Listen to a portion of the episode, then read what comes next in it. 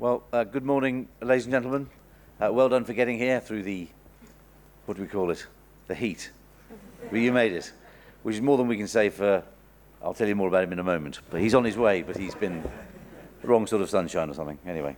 Uh, so my name's Steve Hewlett. I'm your more or less hapless host for the next uh, hour or so.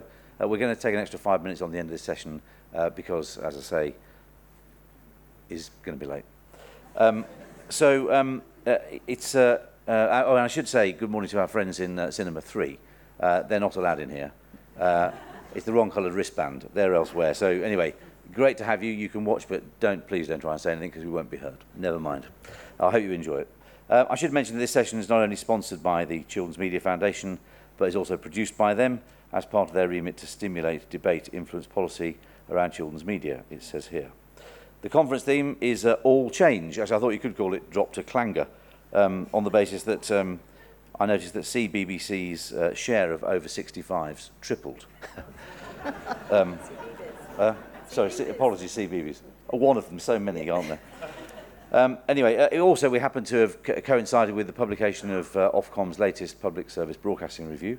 So we're thrilled to have Antonio Pollock, I'll introduce in a second, uh, which is remarkable in lots of ways, but in particular the most remarkable thing at all is that it's only 32 pages long.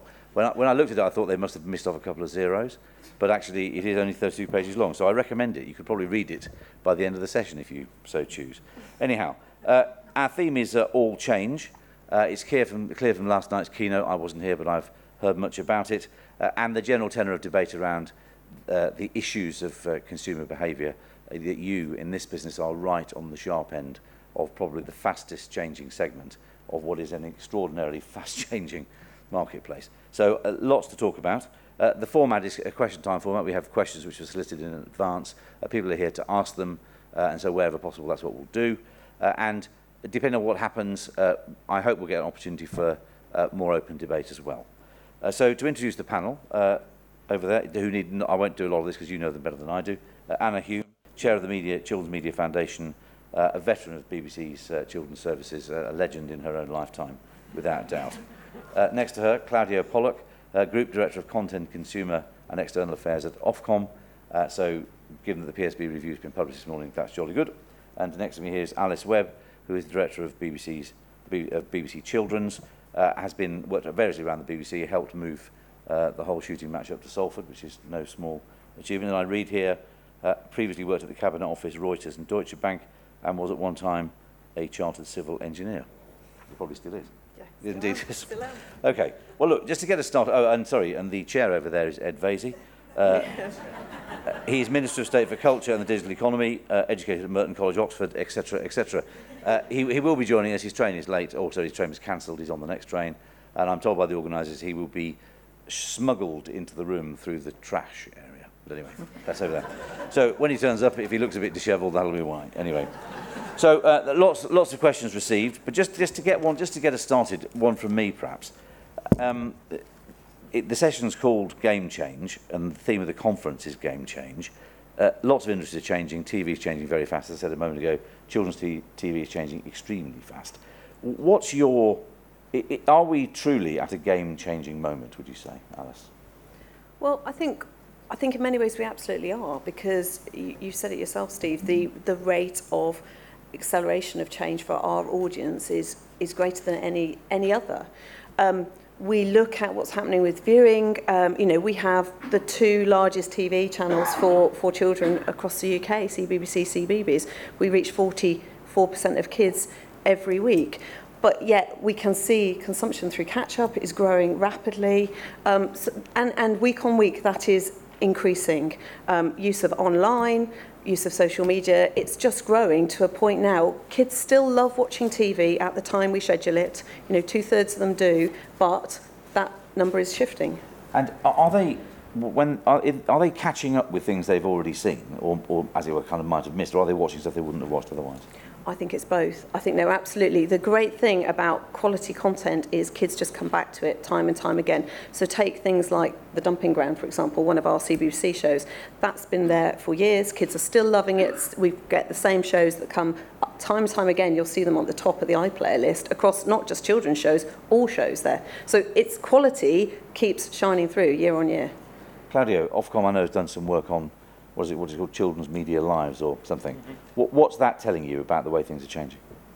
Uh, well, a couple of features that I think are worth uh, mentioning. On the ch children's media lives and across the research, it's uh, changing consumption and viewing patterns uh, is critical in this area, and it's the big change. So the, the days when you had uh, four or five linear channels with segments for children reserved during parts of the day. The way that we've moved on is so dramatic. So if you look at long form children's content, uh, you've got uh, a lot more choice, a lot more choice both in terms of normal live channels, but also a lot more global content coming in.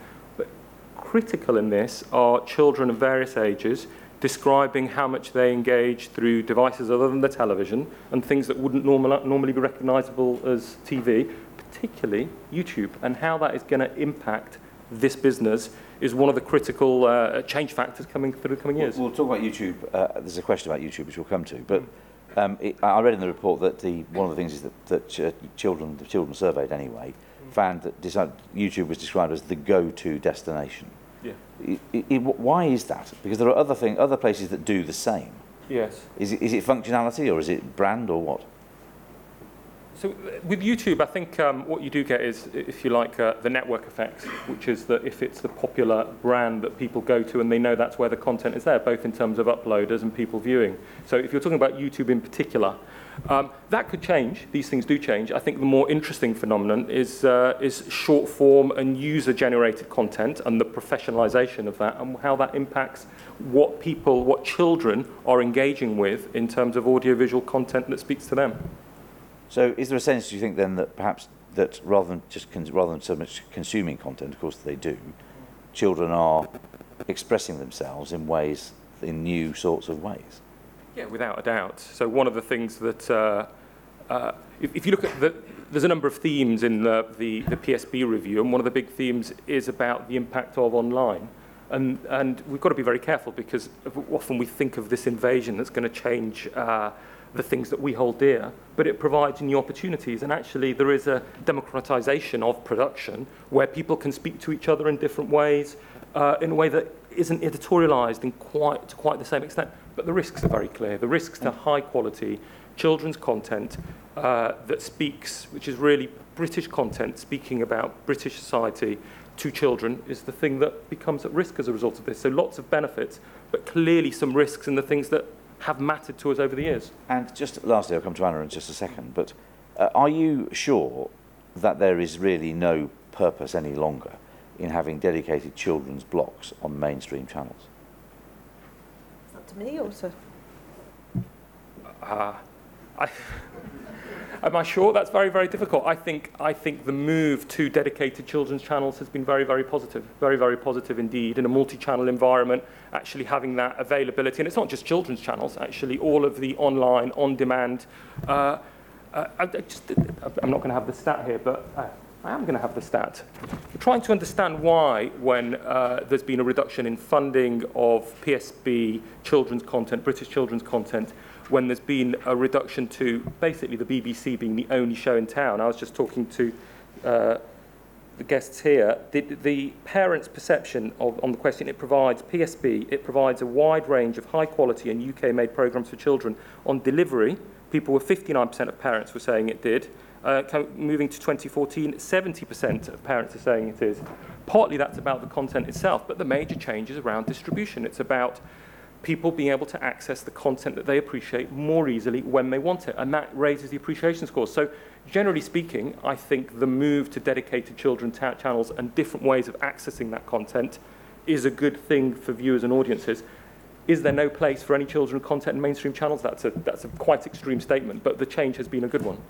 Anna, do you think it's been these developments have by and large been positive? I mean, the world is transformed from when you used to run it.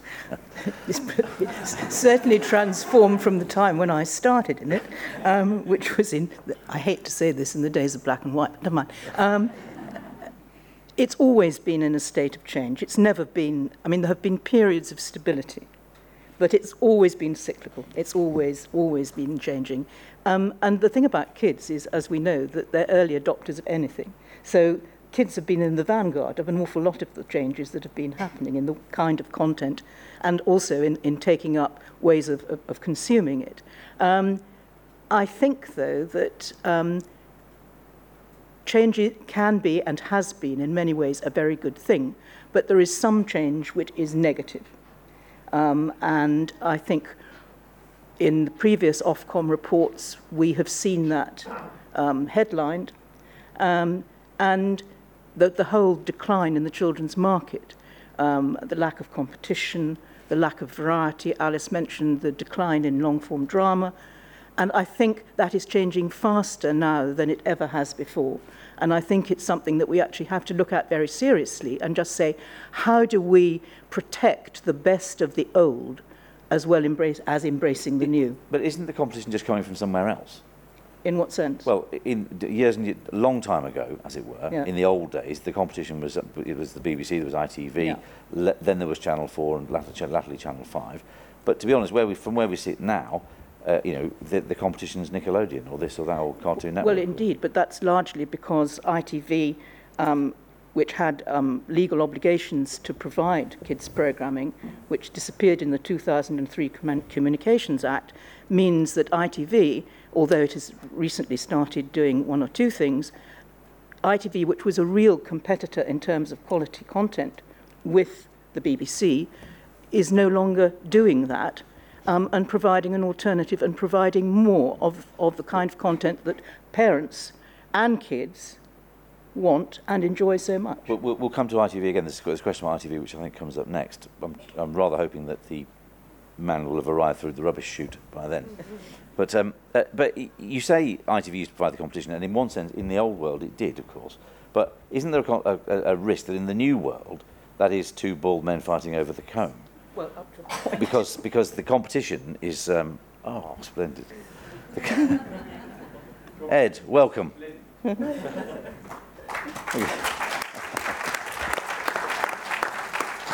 Morning. Thank you very much. And God bless East Midlands trains. Yes, thank goodness for them. Yes. Is it true, by the way, that uh, that you, uh, on a previous visit to this conference, I think you were in opposition at the time, um, and somebody told me that uh, on the walk up between from the station to the conference, you'd said, "What should I t- what, am I, what am I supposed to talk about?" And there was some discussion about that, and it was in that conversation that the tax breaks idea was formed.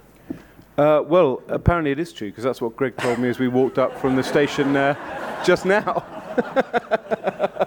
so you heard it here first. I didn't think about anything on the walk up from the station today, so that's a bit worrying, isn't it?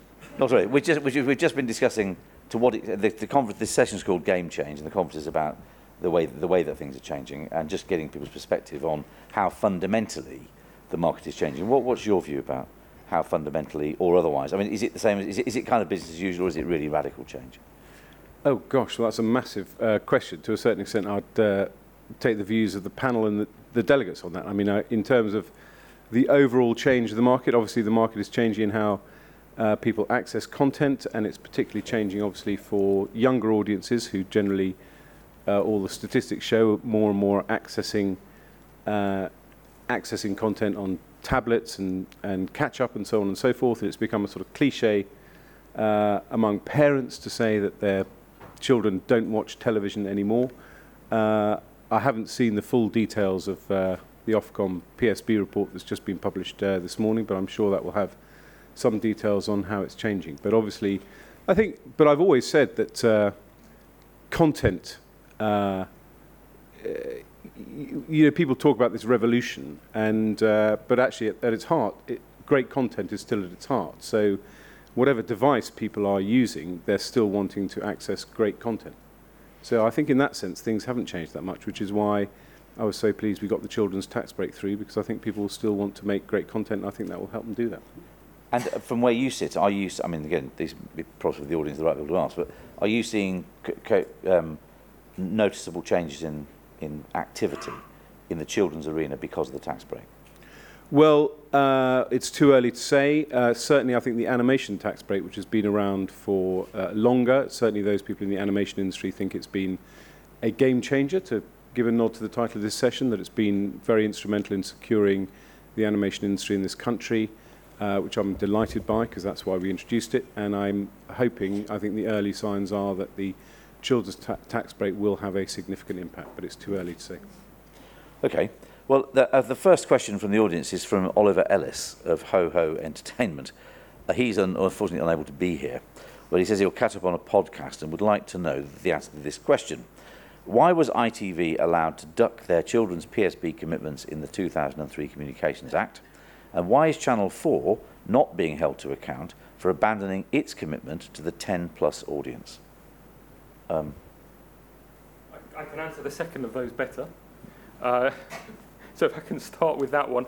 Uh, we engage we, with, so that's the duty, the, the older children duty, 10 plus, so 10 to 14 more or less, uh, was introduced in the 2010 Digital Economy Act uh, alongside a process where Ofcom reviews Channel 4's statement, statement of media content policy every year and engages with Channel 4 accordingly. Uh, they, they have been under-delivering on the 10 to 14. with our engagement, they have said this is how they interpreted the legislation, and they're saying that um, uh, there was certain understanding of what that legislative change means. Uh, our view very, very strongly is that's not satisfactory. They had a session with the, uh, the CMS uh, uh, committee uh, a while ago in which David Abrams was challenged about this, and he, all he could point to was the series Youngers as one series that was very impactful, but relatively few hours. Uh, our most recent engagement with this, and this is, this is covered in the, uh, in the DA review that we've looked at today, they have come forward with a very compelling case that says that the way that they are going to deliver to 10 to 14s is by making programming that is of interest to family that they will screen at uh, peak time, possibly in main channel, and that's how they will deliver British relevant content to British audiences 10 to 14. Now, that is one way of doing it. That's not children's programming. That is, th- that is programming that they say will be more impactful because children of that age want that sort of programming. As I say, it's compelling. do, you, do you buy that argument? Well, it's compelling. What we've said to them is we, ha- we have to see what that looks like. So they're going to go away and do that. We're discussing with them the metrics for measuring what the impact is and whether that's delivering to the duty. What we can't do as a regulator, and it would be inappropriate for us to do, is to play editorial or commissioning choices. So we hold them to account by hearing their explanations, looking at the evidence, and then if we need to instruct something different, we instruct something different. It, it sounds compelling. Anna, does it sound compelling to you? Um, I'm afraid not. I mean, does the average 10 to 14 year old really want to watch content relevant, relevant to him or her with its parents? I mean, there are some programs which are designed for family viewing and always have been, and I'm all for that for kids watching certain things with their parents. But 10 to 14s, 10 to 16s is a particular, very particular age group, and it needs content directed to it, which its parents probably wouldn't wish to watch and shouldn't watch. They'd be shocked. Um, and and um, we need more of that, and I don't see this, with respect, this response from Channel 4 answering that question. Alice? Yeah, no, well, I, I totally agree. I mean, I, obviously, I can't comment on the Channel 4 and, an ITV side thing, but, but just to echo Anna's point, you know, what I do absolutely know is children want to see themselves reflected back on the screens. They want to see their own lives. That's what that's what we're here to do, and that's what you know. I think public service broadcasting is all about. Kids are learning about themselves. They're learning about the world that they grow up in, and and you know they want to do that in different ways on different devices. But fundamentally, they want to see themselves on screen. Ed, I, I, you weren't responsible for this at that time, I don't think. But the I the have been around a long time, indeed, but Um, not that long. But but the, the underlying argument when ITV was when ITV's license commitments were relaxed was that uh, their, their, their commercial model was threatened, that the value of the regulatory assets, the spectrum and all the rest of it were decreasing, and therefore it was, it was untenable, leave aside the, the ethics or the morals of it, it was untenable to require ITV to continue with the same level of public service delivery, and that applied to regional this, and there were various things, and, but children's was one of the things that went with it. Um, with uh, we now look at ITV as a kind of it's it's a great success story. It's a it's another it's a bid target. Its profits have quadrupled. Its share price is way back up beyond merger, beyond Carlton Granada merger times. You know, it's it's doing very well. With hindsight, do you think that was a wise move to let them off the obligations in the first place? Uh, well, I think it's better to look forward uh, than to look at the past. So I think that. Uh, the Oh, PSB go on, just tell review gives us a uh, useful launching pad to look at PSBs. I mean, we recently uh, renewed the PSB obligations for the broadcasters in a uh, relatively uh, unfussy and straightforward fashion. There was some discussion then whether uh, there should be any obligations at, at all, or whether whether they would uh, sign up to them, but they were happy to do so, particularly Five and ITV, the commercial, as it were, PSBs, uh, the overtly commercial PSBs. So we were happy to work with them to renew those and give them certainty. So you wouldn't want to necessarily bring an era of uh, renewed uncertainty to those PSBs going forward. But at the same time, I think Ofcom's PSB review, as I say, just published. So, a la Airports Commission, uh, echoing the Prime Minister yesterday, I haven't had a chance to read it uh, in full and take on board uh, all the implications. But I do think it's worth Okay. uh, some of the issues that Ofcom highlight, Right. particularly the fall in children's programming on all channels apart from the rather precipitous fall uh, in all channels apart from uh, the BBC, although it doesn't take into account CITV and also Channel 4's defence, if I can put it, is that a lot of its content now is on digital channels, again echoing the first answer, uh, perhaps more likely to be accessed by younger audiences. Uh, but it is worth, I think, the government taking the Ofcom PSB review. It's a meaningful and important review, and seeing if there are any policy implications that emerge from it. Let, let me let me ask um, Anne Brogan uh, if Anne Brogan is here. I can't. I've no, I can't see any of you. So uh, I think there's a hand being waved down there. Uh, this is slightly out of order, but Anne, uh, you're from Kindle Entertainment. I'll ask us your question. Um, can any of you envisage a return to the regulated quotas for uh, the creation of children's content on ITV, Channel 4 and Channel 5? I mean, obviously those those obligations were released some time ago, but um, the recent papers have certainly suggested that they should be looked at again. Um, so, what do you think? Okay, Claudio, um, to help help people out here, I, I've scanned the, as a an admirably brief Ofcom review. Only 32 pages. Can you believe? That? Can you believe that? Anyway, um, and uh, I'm still. I feel downloaded so, it on the train. Indeed. Um, yes, but even with yeah, the amount of time you spent on it, you probably could have done. Um, uh, anyway, to cut a long story short, uh, it, it acknowledges the, the decline in uh, children's commissioning, other than the BBC, which is now, as you're not quite the only game in town, but nearly. Uh, but says that there, th there is no case that they that Ofcom can see for reintroducing or introducing or reintroducing production quotas. So I, I hope that what we were saying, I was going to say what we were saying was more subtle than that. I'll have to read it again and make sure that it is more subtle than that. I, I, I can get it out for you if you like. Yeah, so- go, go on, carry on talking. So since 2003, uh, since Ofcom's creation, we cannot have quotas. There were quotas, uh, but they're tier, tier three quotas. We went through an odd uh, dance with, uh, with ITV in, what was it, 2008, 2007, where they had to write to us to tell us that they were going to lower the percentage of production. And we had to write back and say that that uh, reduction, which we did, that reduction was unacceptable, at which point uh, they wrote back to tell us that they had regard to our uh, statement that it was unacceptable and that this is what they were going to do. And that's how it happened and that's how it disappeared. Um, so we can't put quotas in. Uh, you talk, uh, Steve, about um, ITV being highly profitable. The relevant public policy issue here is not about the current commercial viability of ITV, it's about the PSB compact.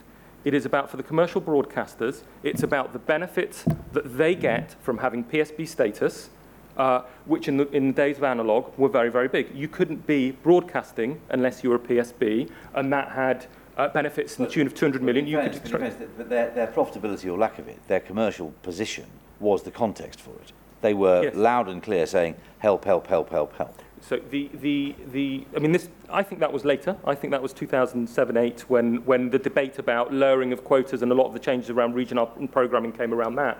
The point looking to the future is that if, uh, if we agree, if society agrees, government agrees, that there is an issue about funding beyond the BBC for a particular type of children's content that is UK distinctive, that is UK content, the sort that isn't easily marketable and sellable abroad. The commercials for that are very, very challenging outside the BBC. They might be challenging for the BBC, but outside the BBC, the commercials don't. And we set out why that's so difficult. why that's so difficult, and it is around, um, it's, around it's largely around the advertising model. The restrictions around advertising makes it very difficult to fund content, and that means in order to make this viable, it has to be appealable to an international market, so you don't make UK distinctive content, and that leaves the BBC.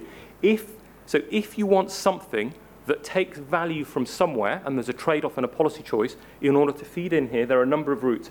The ITV is a possible, the ITV, Channel 4, Channel 5, is of course a possible route, but you have to remember... you mean putting it back into the programme licence? putting it back into the program licensing, having quotas, it might, be, it might be different from that mechanism. Finding a source of funding to go to the production of children's programs that's UK distinctive, that's beyond the BBC, many, many choices, but if it's funded there, the compact has got to be such that the benefits of being a PSB are still greater than the cost that you get from being a PSB. And that's the big change since, since 2003. The benefits are much lower and what you can extract is less.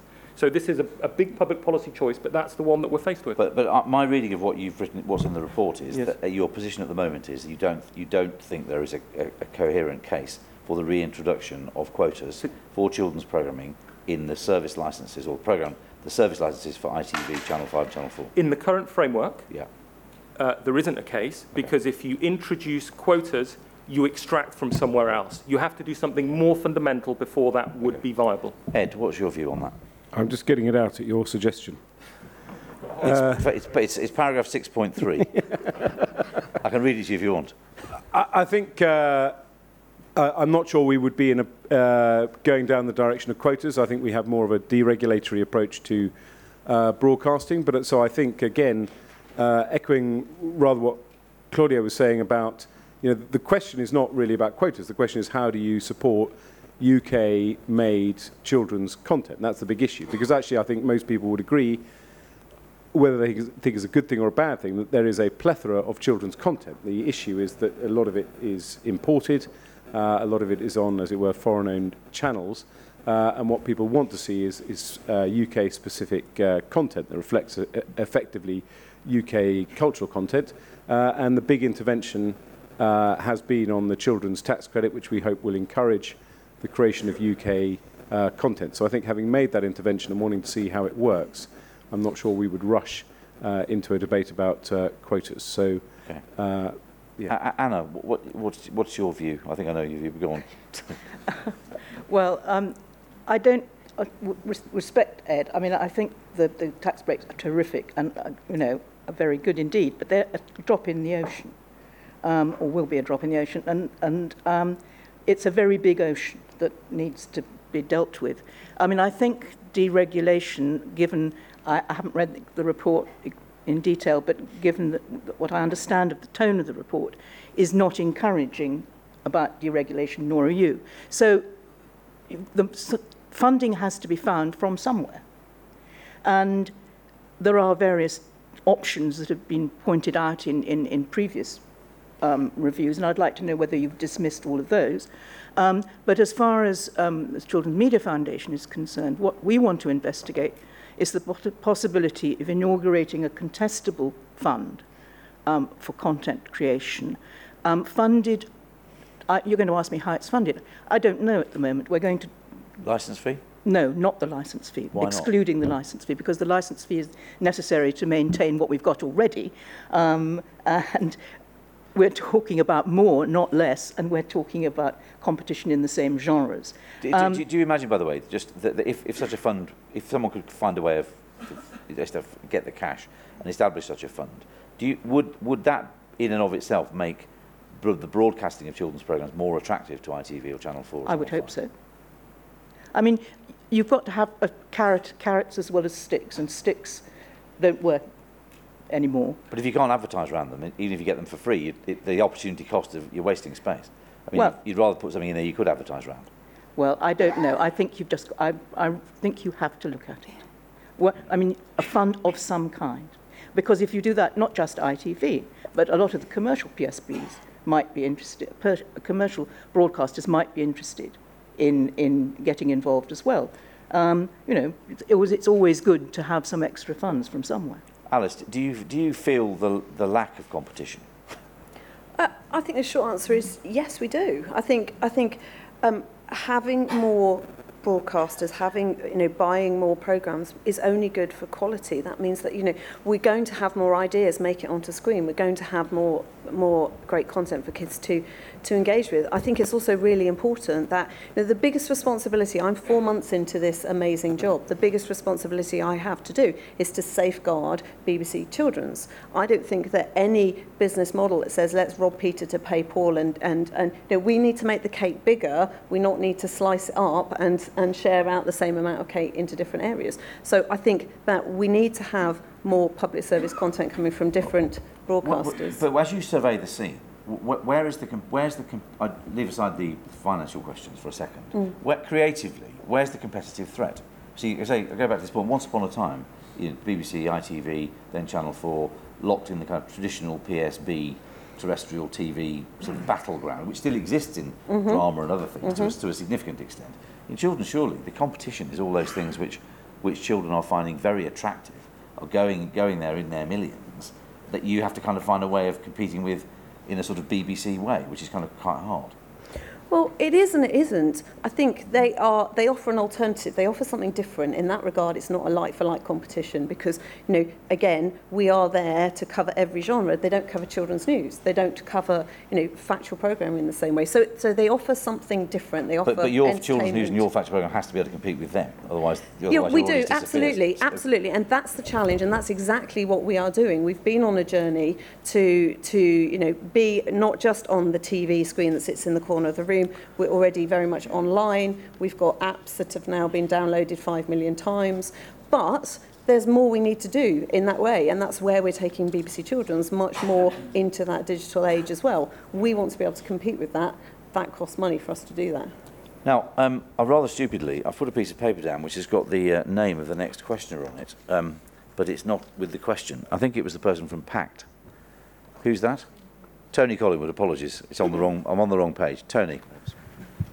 Hi. Um, it seems as if all the independent producers are asking the same question of you, uh, which probably says something. Um, it is, um, my question was absolutely about everything you've been talking about, which is uh, can we have quotas? Why are the other channels not doing any animation or children's TV? Uh, you're going to get the same question uh, for the next two years unless something changes. And, you know, the tax break's great, but 20% of nothing if there's no, no channels we can go to to uh, to get the rest of the money apart from the BBC. So, So what, uh, what, so what, would- what would you have them change if they could wave magic wands and change things? I think um, uh, Oliver Ellis said it uh, from his question earlier that with ITV, how can they not be doing any preschool TV? I mean, it, and you know, th- there has to be some amount of money from these channels to do children's TV.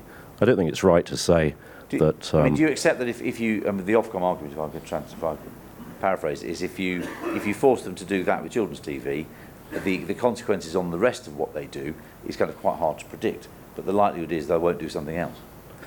Well, I, I don't think one should cave in and, uh, and just say, sorry, we won't ask you again. I think you have to keep asking them, and there must be a way for them to spend a percentage of their budget on children's. I think just to take their word for it and not to actually go a bit deeper into that um, is crazy. Uh, Ed, is there, is there, I mean, what's... Well, I mean, I think uh, it's a fair point to say that we're going to get this question again and again, and therefore it's fair for you to expect me to uh, go away and cogitate as a result. I think there are the kind of four elements that make it difficult, uh, some of which echo uh, what's already been said, is first of all, there's much less benefit of being a PSB, so the obligations balanced against uh, the benefits are much more narrow in a multi-channel environment. Secondly, uh, in terms of government giving with one hand and taking away with the, the other, the restrictions on advertising, uh, uh, legitimate though they are, do make it much harder to monetize, that terrible word, monetize children's programming uh, in a commercial environment. Thirdly, we do now live in a multi-channel uh, environment where there are other opportunities to access children's content beyond the PSBs, again, whether you agree or disagree on the quality of those channels. And fourthly, uh, again, what's already been said, uh, the different way that children now uh, access content. And it's a terrible thing for panel members to, uh, particularly someone like me, base their policy outlook on anecdotes, but I'm sure those of us with children uh, know that the first uh, conversation when you, when you introduce children to one another is uh, whether or not they play Minecraft, for example. So uh, that is a sort of anecdotal example of how access to content is changing.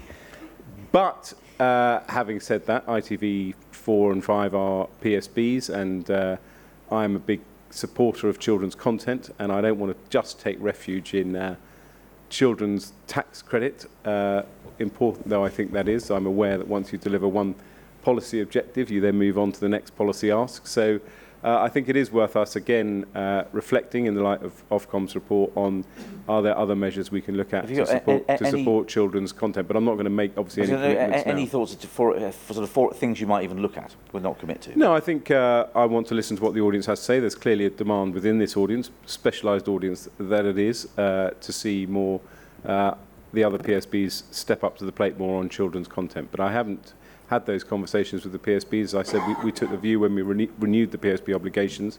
We didn't want to uh, place additional burdens. We felt we were, we were at a point where, as it were, the obligations met the benefits uh, and we, we welcomed the fact that the PSBs were happy to take, continue to take on those obligations, actually, rather than come to us with asks for, to, to have more obligations removed. If hypothetically Ofcom were to take over the duties of the, or the responsibility of the BBC Trust, heaven forbid, I know, but supposing that, if, if that were to happen, then presumably Ofcom would have to go and change the way that it i- at least in relation to the BBC, because obviously the Trust is both, is, does quite a lot more by way of regulation than Ofcom does to, of the broadcasters it regulates.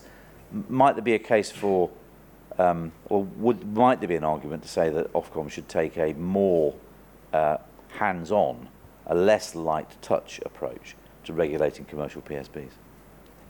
Uh, I don't, that's not where I start from. I think it would have to be a compelling case. As I say, uh, uh, I come from a kind of more deregulatory approach. Uh, I want to give uh, broadcasters uh, room to innovate and change in a what has been a, a pretty challenging environment for them. Uh, and I think, as I say, there are other interventions you can take, as it were, from the other direction. Uh, Anna, just on this point, is there a sign, do you think, are there signs that the market is beginning to is beginning to address this some of these issues? I, I read that I'm in ITV, Thunderbirds, Horrible Science, um, that new um, former colleague of mine from Carlton's, Yeah. they're doing that new fact, new um, Yes, the Saturday live, morning thing. live action Yeah. show, which I think if they're hoping they've got a letter of was it a letter of comfort is what they've got it's on the tax break so far. They've got the cash, but they've got a letter of comfort. They hope they're going to get it. they're confident they're going to get it. But anyway, it, it, it, it's it, that's quite interesting, isn't it? There, there's a sign that ITV, without being told to, is beginning to do it. Well, I mean, I, I think uh, they may not have been told to officially, but I'm sure they've been pressured by people in this audience and, and a lot of other people. Um, and it's good that they're doing it. I think everyone is delighted to see it happening. But as I said about, about the tax breaks, it isn't enough and there isn't a long-term commitment. Okay. Um, Mark Goodchild or John Kent? I can't, I can't see anything here. Which, which, which of you is it? It's Mark. Mark, sorry. Um, Ofcom earlier this year with the Media Live was unequivocal that children are going to YouTube as the go-to place for video on demand content. But with the recent negative press reports about the YouTube Kids app in the US uh, not being a safe haven for younger kids, uh, the likes of iRights campaign raising the questions about what are the ethics of the web, and even Tim Berners-Lee now saying we need to rethink how we manage the web, the Wild West. Uh, does the panel think that the m- big platforms, who are, who are the, undoubtedly the winners in this space, are doing enough to, sh- um, to, sh- to stand up for their responsibilities to the children's audience? Alice. Um, I think you're completely right, and I think this is absolutely a debate that we need to have because there's, there's, you know, it's the the area that people. I think it was. I don't know what other people thought about the um, keynotes um, last night. I thought it was, I thought it was extremely telling that we had an hour of quite engaging conversation around around what was going on with, with Michael Stevens and Vsauce on, but, uh, on, on YouTube. But actually at the end of it, when asked the question about this being for, you know, for younger children, he said, of course, no one under 13 should be engaging with my content. We know that they, they absolutely are. So, and I think this is the kind of dichotomy. So we need to have this debate. I think, you know, clearly I feel passionately about that.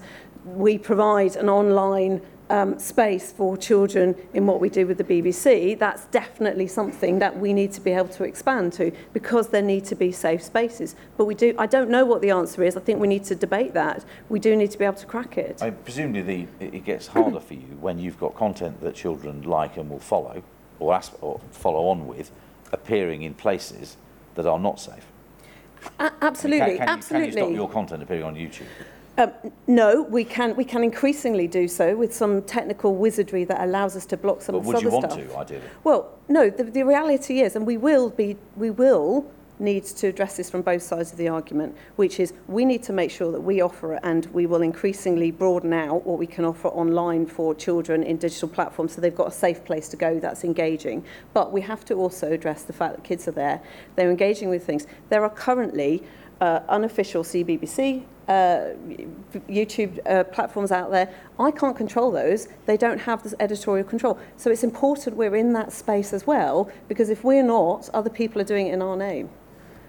What, uh, Claudio, is, is there a regulatory fix that in current, given, given the, tool, the toolkit you currently have, is there any kind of regulatory fix that can be applied to these issues? The, the question, just to make sure I've understood it correctly, is a, is, a, is a child protection one. It's about protecting children from content that is harmful from them. Well, and the, and the Yeah. context being what your report showed, Yeah. which was that Yeah. YouTube's the go-to place. So Alison's uh, doing a session later, Alison Preston from Ofcom, on the media lives, where we can go in a lot more detail. The quantitative and the video evidence shows exactly that.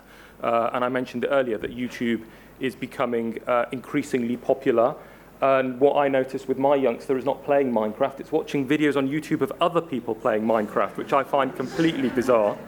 Um, the, the, I think this is one of the biggest questions for us as a society in the modern age. We, uh, Ed, you weren't at the last one, uh, the UKCCIS meeting, the UK Council for Child Internet Safety, uh, which uh, I attend, is the main focus at the moment for protecting children online in this country. My observation from that is twofold. The advances that are being made in this country to protect children online are really quite outstanding. They are very, very positive, and they come from UKIS as a platform that brings people together. Uh, voluntarily to pursue initiatives that make a difference. That's the first point. Lots Uh, of progress. so- so- so- What are they? So, for example, the four major internet service providers um, uh, have agreed to have uh, parental controls introduced. Uh, we're currently leading on a piece, this is the one that you engineered, Ed, on, on, uh, on social media to make sure that there's better guidance and better understanding. Uh, and there's uh, family-friendly Wi-Fi now, so if you go in public uh, spots and, and access Wi-Fi, that has the parental controls in. Um, and a number of uh, organisations there like IWF and Facebook really engaging. The, point, the second point I was going to make was that uh, despite the UK, I think, being ahead in this than most other countries, internationally, globally, we are infants in understanding how to protect our children from harmful content on the internet. It took a while to get it right on television, and we got a model that was very, very simple. You had a regulator, you had a watershed, and you had expectations. It's now very difficult. And it, for example, parental controls will block some of the really dodgy stuff for you, but we're not going to block the whole of YouTube. So insight where there is the ability to navigate and getting more sophisticated and better on that is absolutely pivotal. And I think um, there's a lot of interesting work happening. I was meeting with BBFC um, that does the film classification. And they're looking at some quite interesting models for user-generating classification systems that would work with the technology. But we're in our infancy. There's a lot to do. We have a role. I don't think this is ripe already, and I think you're in the same place for regulation. I don't think it would work. This is global. Uh, we need to learn, and we need to get better at that, and it's really important. Anna, do you think the plat- these other platforms should be taking responsibility for what they allow children to get at? I think they should certainly be taking responsibility, but how that is exercised and monitored is obviously still up for discussion. I mean, would, might it be, would you consider it appropriate perhaps to treat them like broadcasters? I think they're, they're different from broadcasters, and I think they probably need different ways of being regulated. Ed, uh, regulating the internet. Yes, well, I think uh, we, we, we have made a lot of... You're uh, started for 10. yeah, yeah. yeah easy question to answer.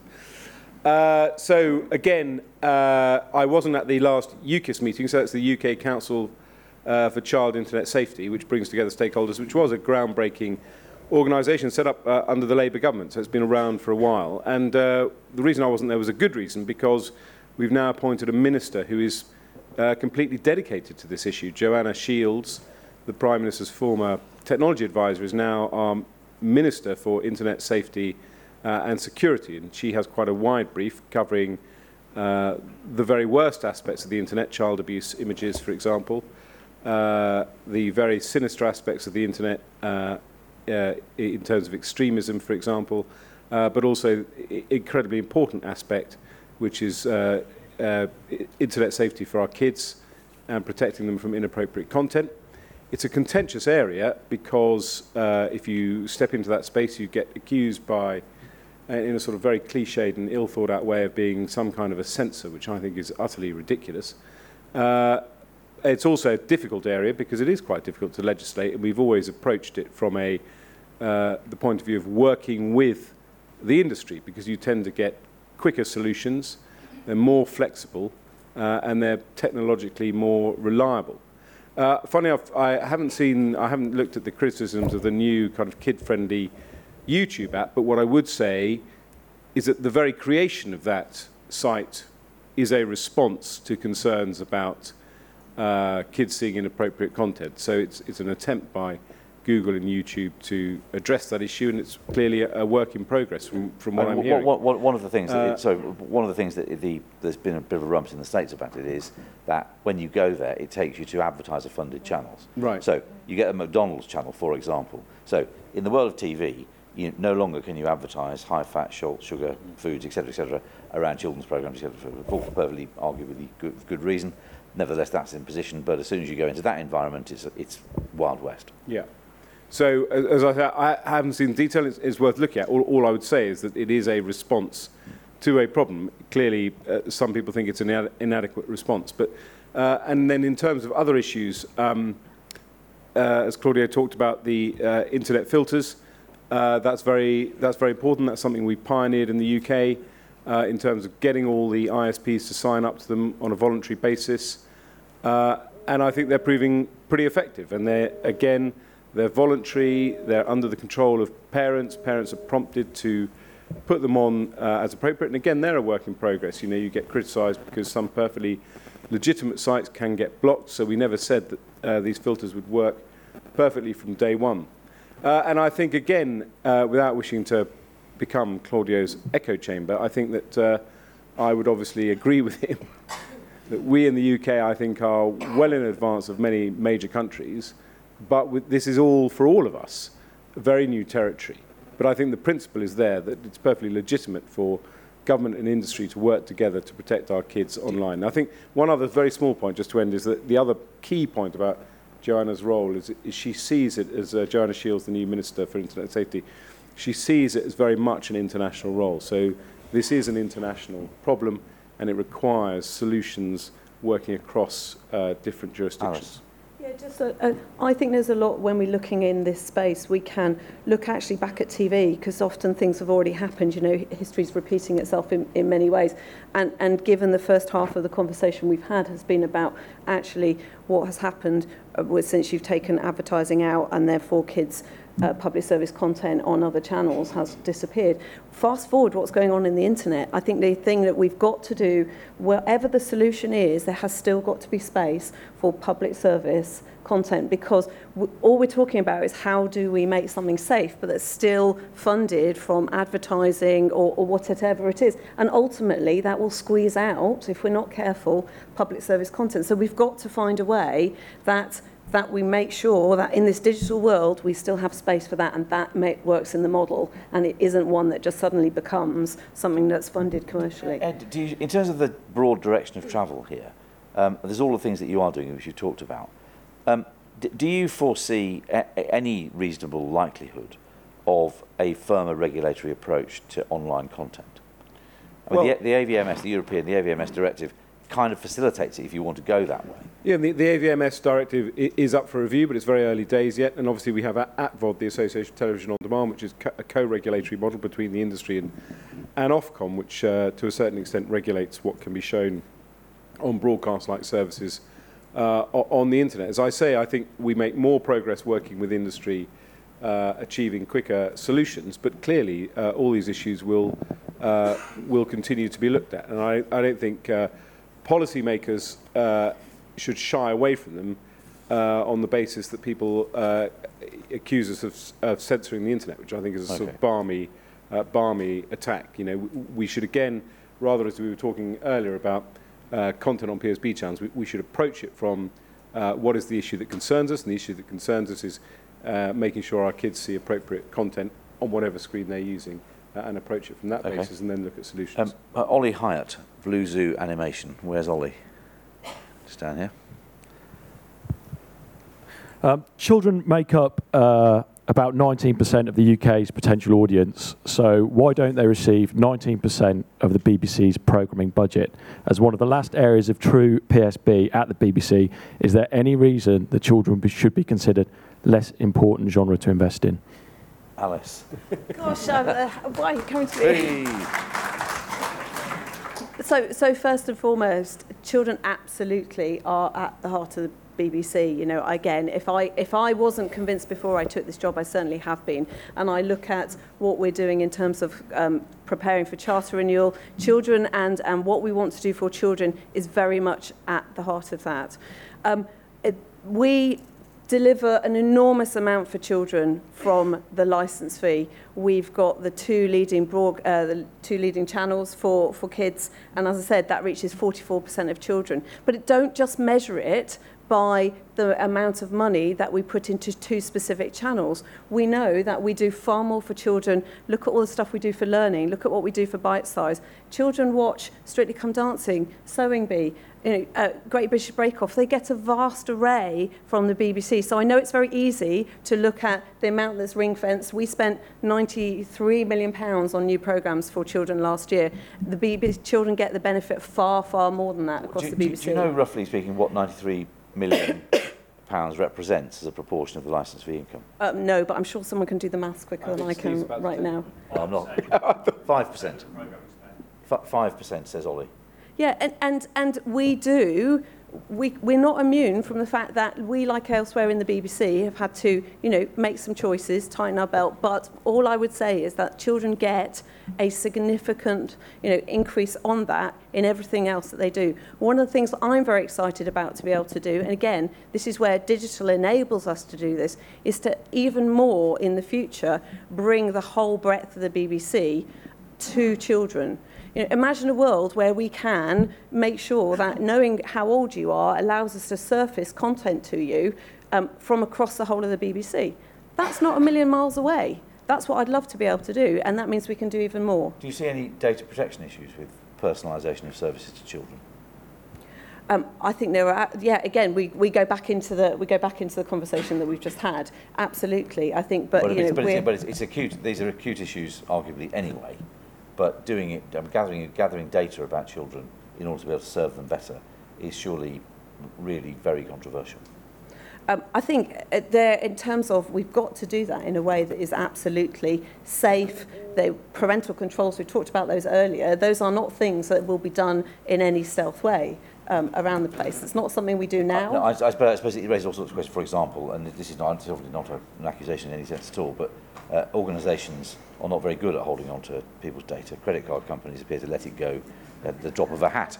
Uh, so the BBC would find itself the repository of significant amounts of personal data, which people with nefarious intent would find very handy to have.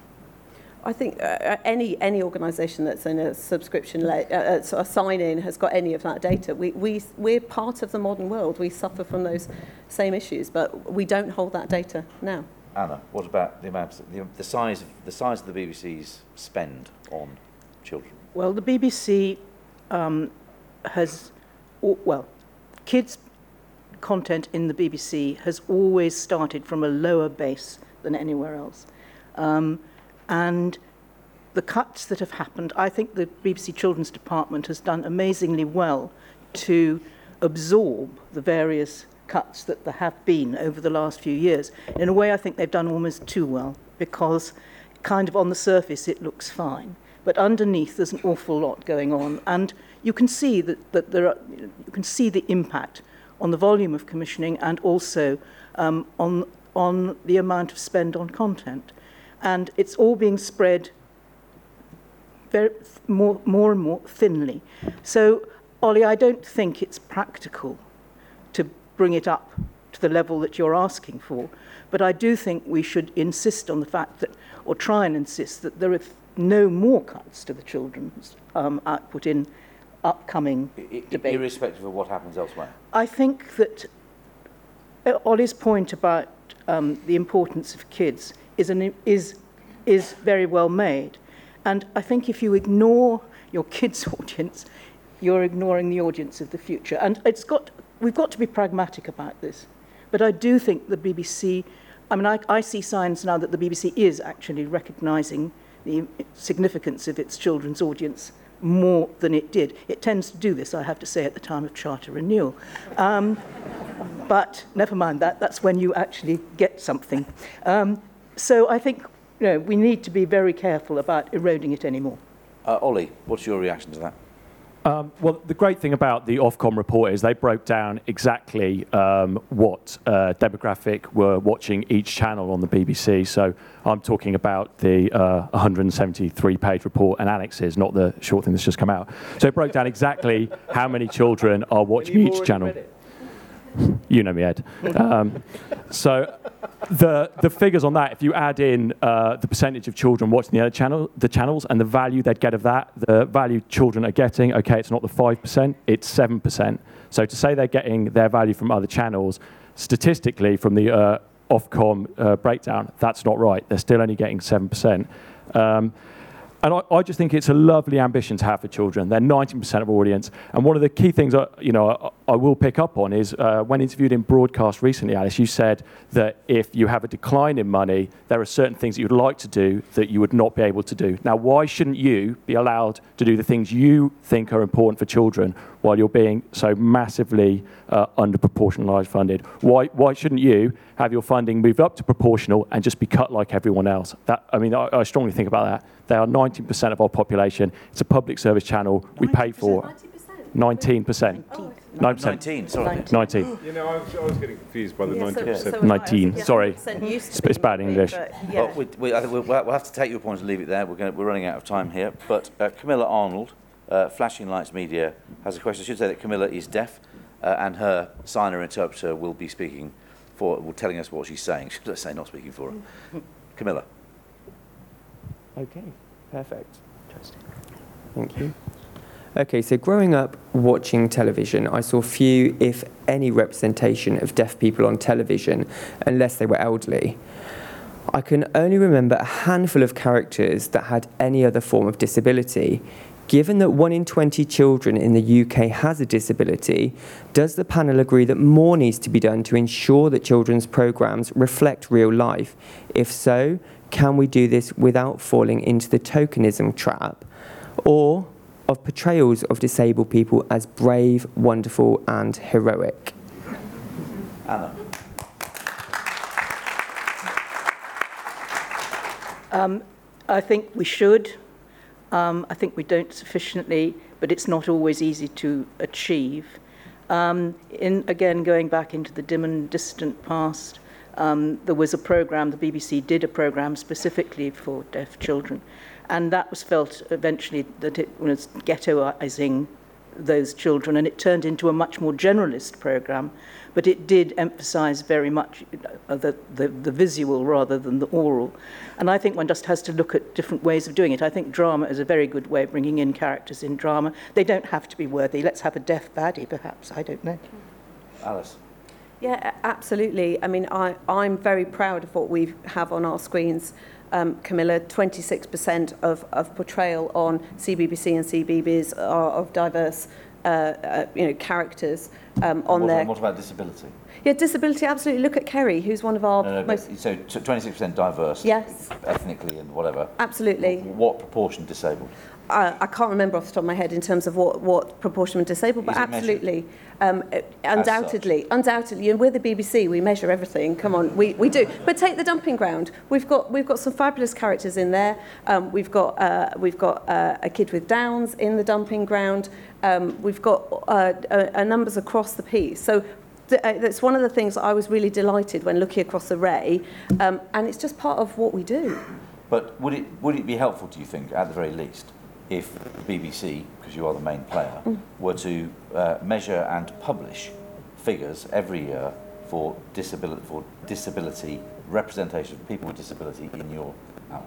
I think it's right that we look at a whole range of diversity, not just disability. I think we cover that with, with LGBT, and as I say, we cover 26%. I don't think that we need to do any more in terms of measuring individual elements because we, we cover it. Well, except, all. That, except that the, the overall figure hides a multitude of sins, doesn't it, potentially, especially if you're disabled. yeah, and I don't know. I mean, I'll look to the I'll look to the guys across the piece in terms of whether we how we break that down. I don't exactly. I'm very happy to, to get those figures okay. out. So the red lights are flashing. So I'm going to I'm going to pinch somebody's question, Ben Timmins, and just ask the panel, each of you, uh, you know, in the context of Thunderbirds and one thing and another, if you could bring back a children's TV show, which one would it be, Ed? Well, uh, Steve obviously decided halfway through this panel I was a useless panelist because I haven't been able to answer any of the last three questions. So, very quickly, I'll just say uh, Oli Hyatt, uh, although I created the children's tax credit walking up this street, uh, Oli Hyatt is responsible for the animation tax credit. Never. Never knowingly overdressed, he appeared in a t-shirt and baseball cap, as he's wearing today, in the office of the Chancellor Exchequer and lobbied for it, and lo and behold, it arrived. So we obviously have to take him very seriously Alice, when he takes on the BBC, but I, def- I, I support what the BBC does on, on children's programming, and it's not necessarily a matter of quantum. On disability issues, I'm a passionate supporter of diversity. We've been doing a lot, particularly on uh, black and minority ethnic, and we need to do more on disability. And the key point, I think, in Camilla's question was it mustn't be tokenism. In a, in a sense, the disability must be irrelevant to the character. I'd love to meet Camilla, and perhaps uh, if she wants to bring other people with her to discuss this issue, I'd love to talk about it. And the series, I'd love to be brought back, because obviously I grew up on Blue Peter uh, and Newsround, but obviously Grange Hill. Grange Hill. Anna. Um, well, as the, so, the, not the only begetter of Grange Hill, but one of the begetters of Grange Hill, thank you. Um, I wouldn't. Um, um, I think I think it had its time, and I think I think it would be actually very hard to bring it back now because it was it was actually um, extending barriers so far that I don't I'm not sure that they could be extended that far today. It's a very different climate. Actually, I wouldn't I wouldn't necessarily bring back anything. I would use the money um, on commissioning new content. Claudio. It's, it's not meant to be a trick question, this. I'm sorry. I was going to say both of those things. I was going to say, obviously, I wouldn't bring back anything because this is all about creating new content that's relevant to children Well, in what- today's right, then- society. And then I was going to say Grange Hill, because what Grange Hill did at the time, which was groundbreaking, was in a way that had such mass appeal, was do precisely that.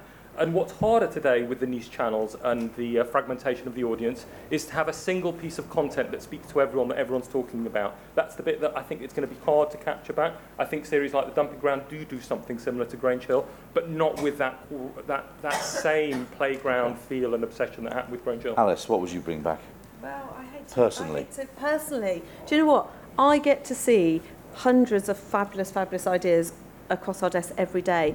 I want to make new stuff. I don't want to bring back old stuff. That's not the priority. Make new stuff. Can we just note that only the politician gave a straight answer to a straight question? Yes. There is. It must have been the only question to which you gave a straight answer, but. Um, but look, there's a first. There's a look on the upside. There's a first time for everything. Anyway. Uh, listen, well, thank you very much for, for your attendance. Uh, apologies to the people whose questions uh, got dropped in the, in the rush towards the flashing red lights. Uh, first of all, your appreciation for the panel, please.